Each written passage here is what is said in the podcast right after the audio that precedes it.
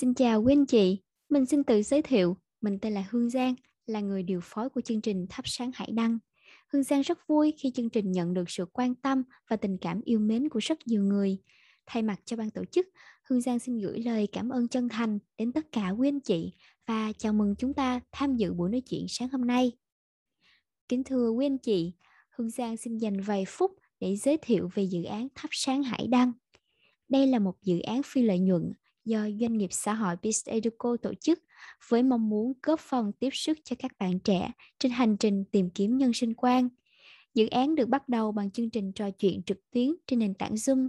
Sau đó, nội dung này sẽ được biên tập lại và lan tỏa tiếp theo qua các kênh truyền thông khác và mạng xã hội nhằm mang thông điệp đến được nhiều người hơn. Các buổi nói chuyện trực tuyến sẽ được tổ chức thường xuyên, dự kiến 1 đến 2 lần mỗi tháng vào sáng chủ nhật với khung giờ này. Chúng tôi rất mong tiếp tục nhận được sự ủng hộ và chung tay lan tỏa của quý anh chị. À, kính thưa quý anh chị, chúng tôi vinh hạnh được giới thiệu diễn giả của chương trình là thầy Hoàng Mạnh Hải. Dù rất bận rộn với công việc cá nhân, thầy luôn dành tâm huyết và thời gian cho các hoạt động phục vụ cộng đồng với sự sắc tính là tin là vào lòng nhân ái. Đối với các bạn trẻ, ước mong của thầy là được góp phần giúp cho các bạn trẻ Việt Nam biết nhận ra trách nhiệm cá nhân và đủ năng lực để chịu trách nhiệm đó. Tháng 6 năm 2021, thầy xuất bản quyển sách Nửa gánh suy tư, hành trang cần thiết cho các bạn trẻ sắp bước vào đời. Và đây cũng là hành trang không thể thiếu cho người lớn nữa. Tất cả đều bắt đầu bằng một nhân sinh quan. Chủ đề đầu tiên của chương trình bắt đầu từ câu hỏi Vì sao phải có một nhân sinh quan? Thầy Hoàng Mạnh Hải sẽ dẫn dắt chúng ta đi tìm câu trả lời nhé. Em kính mời thầy. Vậy thì bây giờ chúng ta bắt đầu như thế nào? Các bạn thấy là mình đang có à, dự kiến của mình là nói cho những người trẻ, mà hôm nay lại có là những người lớn nữa đó. Thì tôi đề nghị thế này này mình giới hạn cái mục tiêu của buổi ngày hôm nay để giúp các bạn đạt được hai chuyện thôi. Một là nhận ra cái tầm quan trọng của nó. Và hai là mình đi những bước khởi đầu để tìm kiếm nhân sinh quan cho mình và giúp người khác tìm kiếm nhân sinh quan của họ. Rồi sau đó, từ các bạn sẽ biết rằng là buổi thứ hai mình nên làm cái gì. Còn tôi không dám mơ mộng là buổi đầu là nói được hết, bởi vì nó, như hồi nãy mình nói đó, nó nó nó là một chuyện quá quá lớn. Vậy thì bây giờ có thể là các bạn bên ban tổ chức có thể nhường quyền cho tôi được share cái slide ha. Rồi tôi sẽ mượn những cái slide này để để để chúng ta nói chuyện với nhau, chứ không có phải là nghe giảng bài ha hôm nay không phải là giảng bài hôm nay là mình mượn một cái sườn trên cái slide để mình nói chuyện với nhau. Cho nên bất cứ ai mà tham gia phát biểu hoặc là chia sẻ cái ý kiến cá nhân của mình là rất rất là được được hoan nghênh. Tại sao vậy? Tại vì các bạn học mà nhanh á, là bằng cách các bạn nghe được nhiều góc nhìn của nhiều người. Chứ còn chỉ có slide thì gửi cho các bạn chứ mà các bạn chỉ cần mất 30 phút là các bạn cảm thấy rằng ô hiểu hết rồi nhưng mà nếu vậy thì chưa đủ đâu, phải nghe ý kiến của người khác nữa. Rồi, hôm nay là mình nói chuyện về nhân sinh quan. Vậy thì tôi tôi muốn gợi ý cho các bạn như thế này. Khi mà mình nói về tìm kiếm nhân sinh quan đó mình cần phải cần phải biết khởi đầu của nó. Là trong quá trình mình sống, có thể là một ngày nào đó có có một số người thì là sớm, có một số người thì muộn. Nhưng mà mình sẽ gặp những câu hỏi không tránh được tại sao gọi là không tránh được? Là bởi vì một trong những mầu nhiệm của cuộc sống đó, là chúng ta không biết cái ý nghĩ sắp tới của mình là gì. Kể cả các bạn đang ngồi vào bàn để làm một cái báo cáo hay là ngồi vào bàn để làm bài ha thì mình tưởng rằng là mình làm chủ được suy nghĩ của mình nhưng thực ra không phải. Mình không biết được ý nghĩ sắp tới của mình là gì. Các bạn vừa ngồi vào bàn dự kiến làm bài nhưng mà tự nhiên có người nhà vào hỏi trưa nay có ăn cơm không? Vậy thì mình phải trả lời và khi mình trả lời, có nghĩa rằng mình không biết, hồi nãy, trước đó một phút, mình không biết rằng là ý nghĩa sắp tới của mình là nghĩ thử xem trưa nay có ăn cơm không, ăn cơm. Nếu vậy thì khi các bạn lớn lên từ tuổi 15 đến tuổi 20 các bạn sẽ mọc ra trong đầu những câu hỏi mà mình thực sự không biết là làm sao để tránh nó. Bởi vì mình có chưa có câu trả lời. Nhưng mà trách nhiệm của người lớn cũng như là người, của người đang sống cuộc đời của mình là phải trả lời tất cả các câu hỏi đó nếu các bạn né tránh nó, thì nó sẽ đến vào một ngày khác. Và cái quan trọng là nếu không trả lời câu hỏi đó, thì mình sẽ không đi được những bước tiếp theo trong những năm kế tiếp của cuộc đời của mình. Cho nên mình phải biết rằng, mình phải ý thức được rằng là có những câu hỏi mà mình không thể tránh được. Cái ý thứ hai tôi muốn nói đó đó là đời sống vốn nó đẹp. Đời sống vốn nó đẹp, nhưng mà người ta không nhìn ra được nó là bởi vì sao? Bởi vì đời sống vốn nó có nhiều góc cạnh. Biết nhìn thì góc nào cũng đẹp. Nhưng mà vì mình không biết nhìn. Cho nên rốt cuộc lại, cuộc đời của mình nó đi theo cái hướng mà lúc nào mình cũng cảm thấy rằng là không hài lòng. Hoặc có khi mình cảm thấy hài lòng, nhưng mà người khác không hài lòng. Hoặc có khi người khác hài lòng, mình cũng hài lòng, nhưng mà tự nhiên cái sự hài lòng đó nó đột ngột dừng lại.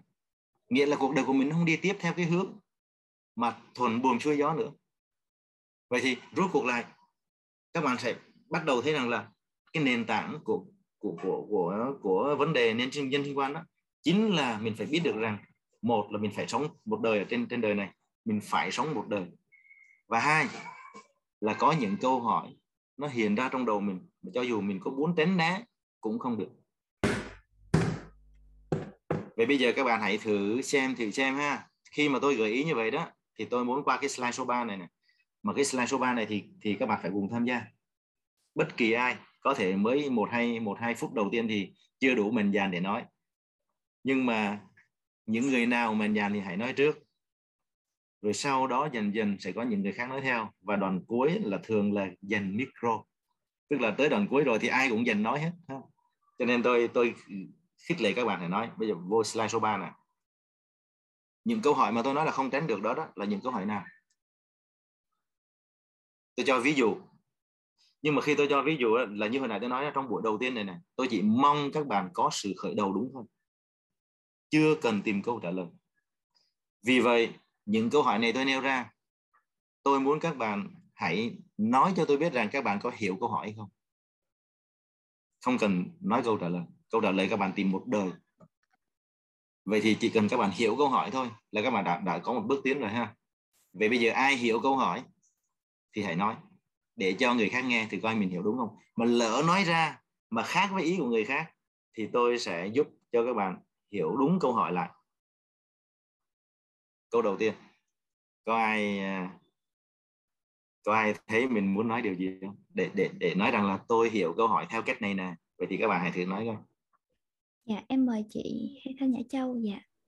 Em xin trả lời là cái câu của thầy á, làm em nhớ tới cái hồi mà khoảng mười mấy tuổi á. Thì em có hay nhìn vào trong kiến và tự hỏi mình, ủa, sao mình có mắt, có mũi, có tai? Rồi mình khác gì với cái xác chết mà nó nằm ở một chỗ vậy thì mình từ đâu mình tới? Và vậy thì mình sinh ra trong cuộc đời này để làm cái gì? Mình khác gì với cái xác chết nằm một chỗ đó? Đó là cái cái cái câu hỏi mà mà theo theo em hiểu về cái câu của của thầy đưa ra là từ đâu ta đến rồi ta sinh ra đời để làm gì.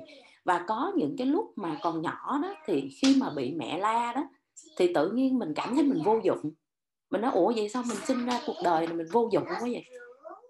Mẹ nói, mình sao hư quá, rồi nói, ăn nói không có đàng hoàng, từ tốn, rồi sao không bằng ai cái tự nhiên mình cảm thấy là ủa vậy không lẽ mình sinh ra cuộc đời này vô ích dữ vậy thì em không hiểu rằng là cái câu hỏi đó thì nó có mét với lại cái cái cái cái câu hỏi của thầy không ạ à? rồi dạ. cảm cảm ơn châu rồi à, hình như là có bạn khác muốn đưa tay được bạn Nguyễn Huyền Dạ, em xin uh, chào thầy và ban tổ chức ạ. À. À, với câu hỏi ta đến từ đâu? Thì à, em à, thực sự thì không hiểu về cái câu hỏi này theo một cái mà đang hỏi về cái phương diện nào. Em suy nghĩ đến ta đến từ đâu thì à, theo phản xạ thì em nghĩ tới cái việc ừ, về vấn đề về sinh lý à, thuộc về bản chất thuộc về mà bản chất sinh lý ta đến từ đâu nhưng mà em nghĩ là chắc là à, trong cái khuôn khổ chia sẻ về sinh, nhân sinh quan thì cái phương diện về sinh lý sẽ không phải là đề, à, cái phương diện đề cập tới thì nó sẽ nằm ở trong khuôn khổ nào ạ à, để cho em có thể hình dung ra và tưởng tượng được câu hỏi à, okay. còn cái cái câu thứ hai là ta sinh ra trên đời này để làm gì thì em nghĩ uh, đâu đó em hiểu được là à, câu này muốn hỏi về cái mục đích cái cuộc đời của mình là như thế nào thì không biết ok không? Dạ. rồi cảm ơn cảm ơn. Rồi. À, mời bạn Nguyễn Huỳnh Mỹ Anh. Dạ vâng ạ. Ờ, em thì cũng có suy nghĩ giống chị Xuyến ở cái câu đầu tiên là thì em không biết nó ở phương diện nào nên em cũng chưa biết trả lời ra sao. Còn cái câu thứ hai á là um, ta sinh ra trên đời để làm gì á thì gần đây hồi trước em có coi một phim tên là Soul á thì em ừ. thấy bộ phim đó có nhắc về cái từ hứng sống và em thấy nó rất là đúng với mình. Thì dạo gần đây em cũng suy nghĩ coi là mỗi ngày mình thức dậy để làm gì hoặc là cái gọi là cái mục tiêu cuối cùng của cuộc đời mình để làm gì á thì em nghĩ là nó sẽ giống như vậy yeah. Dạ. ok rồi cảm ơn rồi thêm một bạn nữa ha thêm một rồi có một bạn nữa là Lê Hoàng Duyên À, xin kính chào thầy Hải, xin kính chào ban tổ chức và các anh chị. Thì à, tôi cho rằng là cái ta sinh ta từ đâu đến hoặc ta sinh ra đâu ta sinh xin lỗi ta sinh ra trên cuộc đời này để làm gì thì tôi nghĩ rằng là cái cuộc sống nó giống như một cái hệ sinh thái. Và chúng ta được gửi đến để thi hành một cái nhiệm vụ một cái sứ mệnh à, để đóng góp cho cái hệ sinh thái cuộc đời này. Thì mỗi người sẽ có một cái sứ mệnh riêng và được gửi đến trong cái thế giới này để chúng ta có thể là là là là, là đóng góp được. Ok. Đấy là dạ. Vâng rồi cảm ơn. À, thực ra tôi chỉ yêu cầu các bạn là nói là mình hiểu câu hỏi như thế nào thôi. Còn câu trả lời thì tôi biết là mỗi câu trả lời này nếu mà nói riêng thì phải mất nhanh thì phải mất một giờ đồng hồ. Còn nếu mà nhanh à, chậm á, thì không biết tới lúc nào mới xong. Cho nên chỉ chỉ muốn các bạn hiểu câu hỏi thôi. Rồi bây giờ ý tôi muốn hỏi này ta từ đâu đến? Là tôi muốn hỏi rằng là nếu bạn sinh năm 1980 thì năm 1979 bạn ở đâu? Bạn có có hay không? Rồi, đó là ý của tôi ha. Tôi nên tôi giải thích câu hỏi. Thứ hai là ta sinh ra trên đời này để làm gì? Là ý tôi muốn hỏi rằng là các bạn có biết rằng mình sống trên đời này là có cái ý nghĩa gì không? Có cái mục đích gì không? Có cái có cái có cái đích đến nào không? Hay là chúng ta chỉ sinh ra rồi chờ chết thôi? Đó, thì đó là cái ý của câu hỏi rồi câu thứ hai. Câu hỏi là nếu được quyền quyết định mình có muốn ra đời không? Rồi mời à, dạ vâng em thấy câu hỏi này khá thú vị. Nếu mà thầy hỏi là em có hiểu câu hỏi này không thì em nghĩ là em sẽ hiểu theo hướng đó là kiểu mình thật sự có có cảm nhận được là mình muốn sống không á. Và đôi khi đôi khi có những người họ thật sự họ không không muốn sống họ không muốn ra đời. Thì em nghĩ là cái câu này nó nó sẽ giống như vậy ok rồi. Hỏi à, đúng rồi thì không cần chờ người thứ hai ha.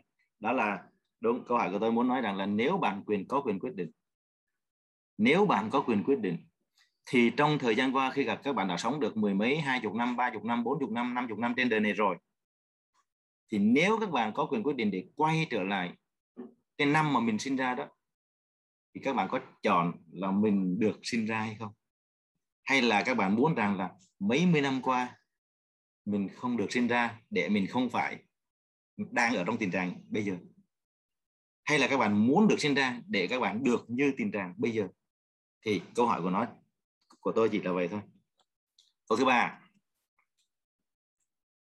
Làm cách nào để phân biệt đúng dạ, sai? về cái phân biệt đúng sai này thì uh, theo theo em hiểu là mình sẽ tin vào đâu để mà mình mình quyết định được một cái ờ, sự vật sự việc nó là đúng hay là sai dựa vào đức tin okay. của mình. Ok rồi cảm ơn em. Mời thêm uh, Trần Thị Hồng Xuyến.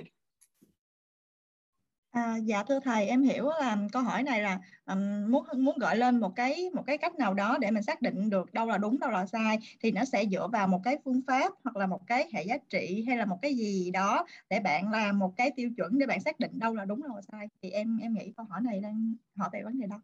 Ok rồi mời thêm một bạn cuối cùng. Cảm ơn uh, Xuyến. Có bạn nào đưa tay lên nữa không? Bạn uh, Phương Nguyễn. Ờ, dạ thưa thầy là em thấy cái ý đầu tiên là phải phân biệt uh, phải biết khái niệm thế nào là đúng và sai. Và cái thứ hai là tiêu chuẩn để mình phân biệt giữa hai cái này là cái gì. Ok rồi cảm ơn.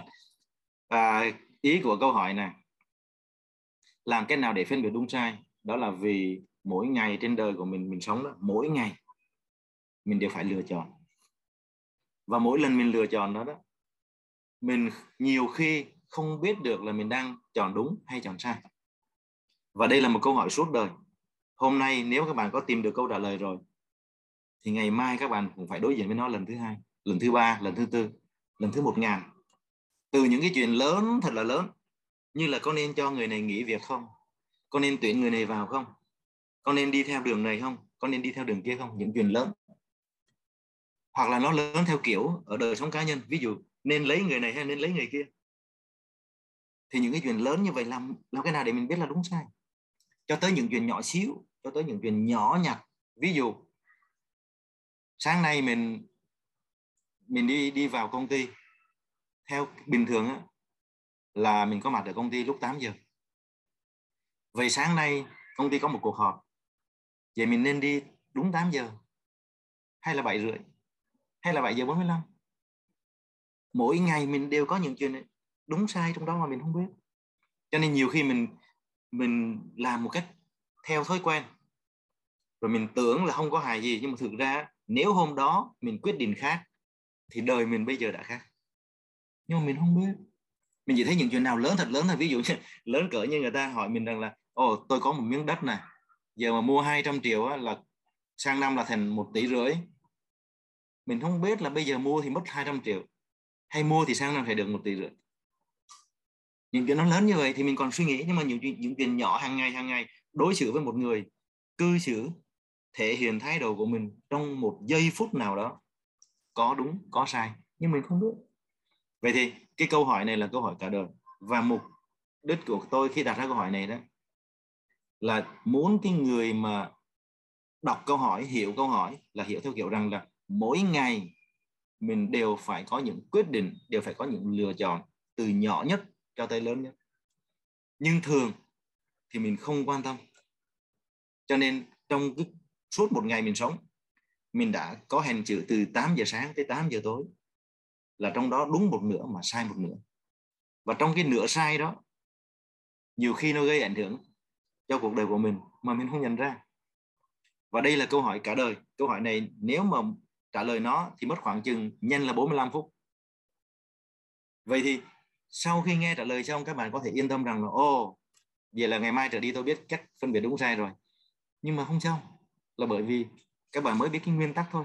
Còn ngày mai các bạn lại phải đối diện với câu trước mắt là bây giờ nên nên vào hay nên đi ra, nên ở lại hay nên về. Tất cả những câu đó các bạn phải trả lời mỗi ngày.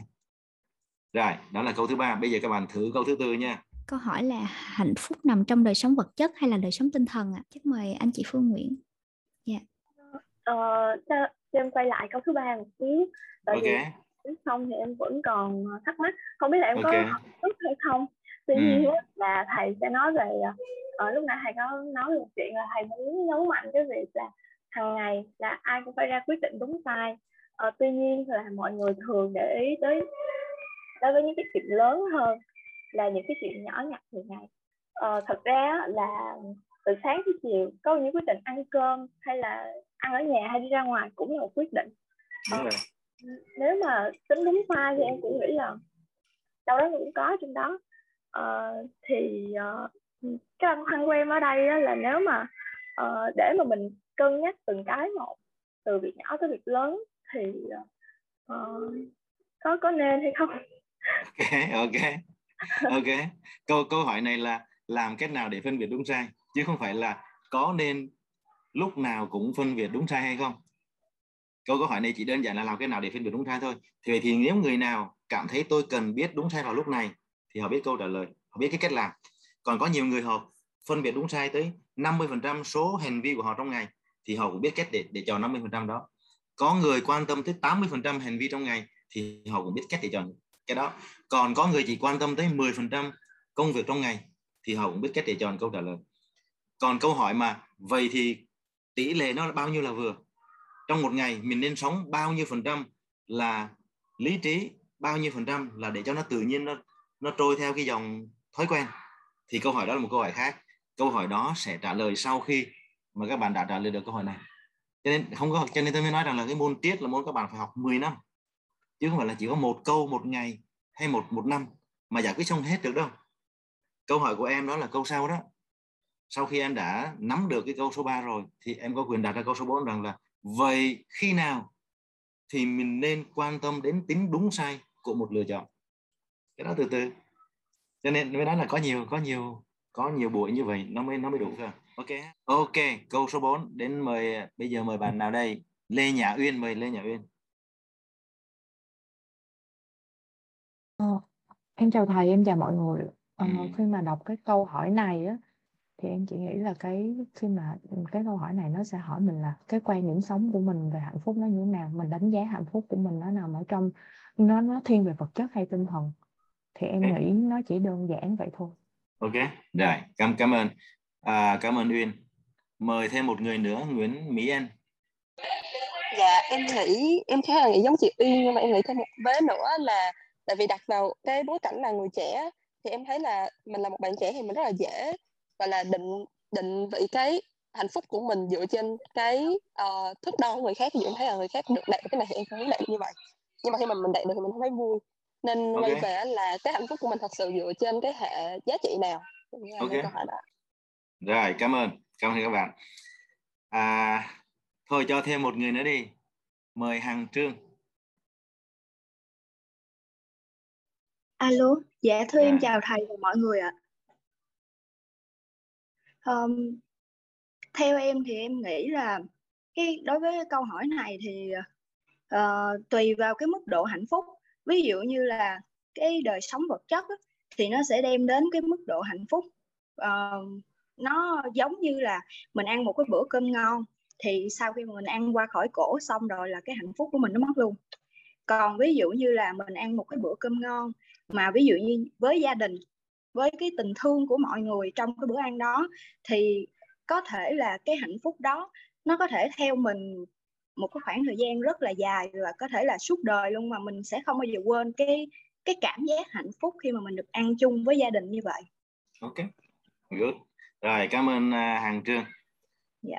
rồi à, các bạn cùng cùng nhớ tới tôi hỏi ha câu hỏi tôi muốn hiểu các bạn hiểu câu hỏi như thế nào thì các bạn, đa số là hiểu câu hỏi. Và và các bạn cũng muốn tìm câu trả lời luôn. Cái đó mình cứ để từ từ. Riêng trong câu số 4 này nè. Tôi nghĩ rằng là sẽ có một số lớn, rất lớn người chưa hiểu câu hỏi. Mặc dù hai câu trả lời vừa rồi là đúng. Để hiểu được câu hỏi số 4 này đó, các bạn phải hiểu rất rõ. Một, hạnh phúc là gì? Hai đời sống vật chất là gì? Và ba, đời sống tinh thần là gì? Sợ gì tôi nói như vậy là bởi vì tôi có nhiều nhiều lớp CEO ha. Có nhiều lớp CEO đó. Mà khi tôi hỏi cái câu hỏi rằng là đời sống tinh thần là gì á là đa số trả lời không đúng. Mà CEO là các bạn biết, người ta 40 tuổi rồi, mà người ta vẫn trả lời không đúng. Người ta trả lời đời sống tinh thần không đúng đó, là khi mà người ta cho ví dụ đó. Người ta ví dụ đời sống tinh thần chẳng hạn như là đi du lịch. No. Đi du lịch là thuần túy đời sống vật chất. Khi anh được đi du lịch anh được đi chơi là anh thay vì ăn ở đây là anh ăn ở bên Singapore. Thay vì anh ngủ ở nhà anh được ngủ ở khách sạn. Thay vì anh tắm trong cái nhà tắm của mình anh được tắm trong một cái hồ bơi uh, dài 50 mét rộng 30 mét ví dụ vậy. Thuần túy đời sống vật chất. Như vậy người ta hiểu nhầm nhiều lắm. Đời sống tinh thần là gì? Tôi chưa có trả lời câu hỏi nha tôi chỉ mới giải thích câu hỏi thôi. Đời sống tinh thần nó đi từ ba ba cái. Một là kiến thức. Hai là lòng vị tha. Và ba là tình yêu thiên nhiên không có ba cái đó. Không tài nào mà xây dựng đời sống tinh thần của mình lên được. Kiến thức nó nằm chỗ nào? Chẳng hạn, có hai người cùng đi du lịch một cái tour đó, ví dụ 700 đô, đi du lịch Trung Quốc. Hai người cùng đi. Nhưng mà hai người đó khi đặt chân lên vạn lý trường thành, thì một người chỉ hỏi hướng dẫn viên rằng là, trưa nay mấy giờ ăn cơm? Trưa nay ăn món gì? Còn một người thì họ leo lên vạn lý trường thành họ không những thấy cái vạn lý trường thành mà họ còn nghe được tiếng binh khí chạm nhau, thời hung nô đánh nhau với là nhà hán họ thấy được binh khí chạm nhau trong cuộc chiến hán sở tranh hùng. Họ còn thấy được hình bóng của nàng mền khương đi tìm chồng ở dưới chân thành. Họ thấy luôn cả cái cảnh mền khương tìm chồng mà không tìm ra được chồng, mà tìm thấy được một đống xương rồi giọt nước mắt của mền thương nhỏ xuống một cái khúc xương. Mà tự nhiên cái giọt nước mắt nó hóa ra thành màu đỏ. Thì người thì mới tin rằng đây chính là xương của chồng mình rồi mang về chôn. Thì lúc đó cái người mà leo, hai người cùng leo lên thành một một người thấy là nắng nóng mệt mỏi bực mình vì hướng dẫn viên không mang nước theo. Còn một người á, thì họ không thấy những cái đó. Họ chỉ thấy rằng là họ nghe tiếng họ nghe âm thanh thì họ biết được là đoàn này xây vào thời nhà hán đoàn thành này thì xây vào thời nhà minh đoàn thành này thì xây vào thời nhà tống. Thì như vậy là những hai cái đời sống của hai người đó cùng mất 700 đô để để mua. Nhưng mà hạnh phúc của hai người đó khác nhau. Là vì một người có kiến thức, một người không có kiến thức. Như vậy là cái đi du lịch không có nghĩa là đời sống tinh thần. Đi du lịch là một cuộc sống bình thường của mình. Nhưng mà đời sống tinh thần là nó nằm từ cái kiến thức mà ra, chứ không phải là nằm từ cái bữa ăn đó ăn ở trong nhà hàng, hoa đó là ngay gốc. Ăn ngay gốc hay là ăn ăn ngay chi nhánh thì nó có khác gì nhau. Đó, thì cho nên tôi muốn bảo đảm rằng là các bạn hiểu câu hỏi. Hạnh phúc nằm ở đời sống vật chất hay đời sống tinh thần thì trước mắt là mình phải hiểu hạnh phúc là gì. Chưa định nghĩa hạnh phúc ha, còn dài dòng lắm. Thứ hai, đời sống vật chất là gì? Và thứ ba, đời sống tinh thần là gì?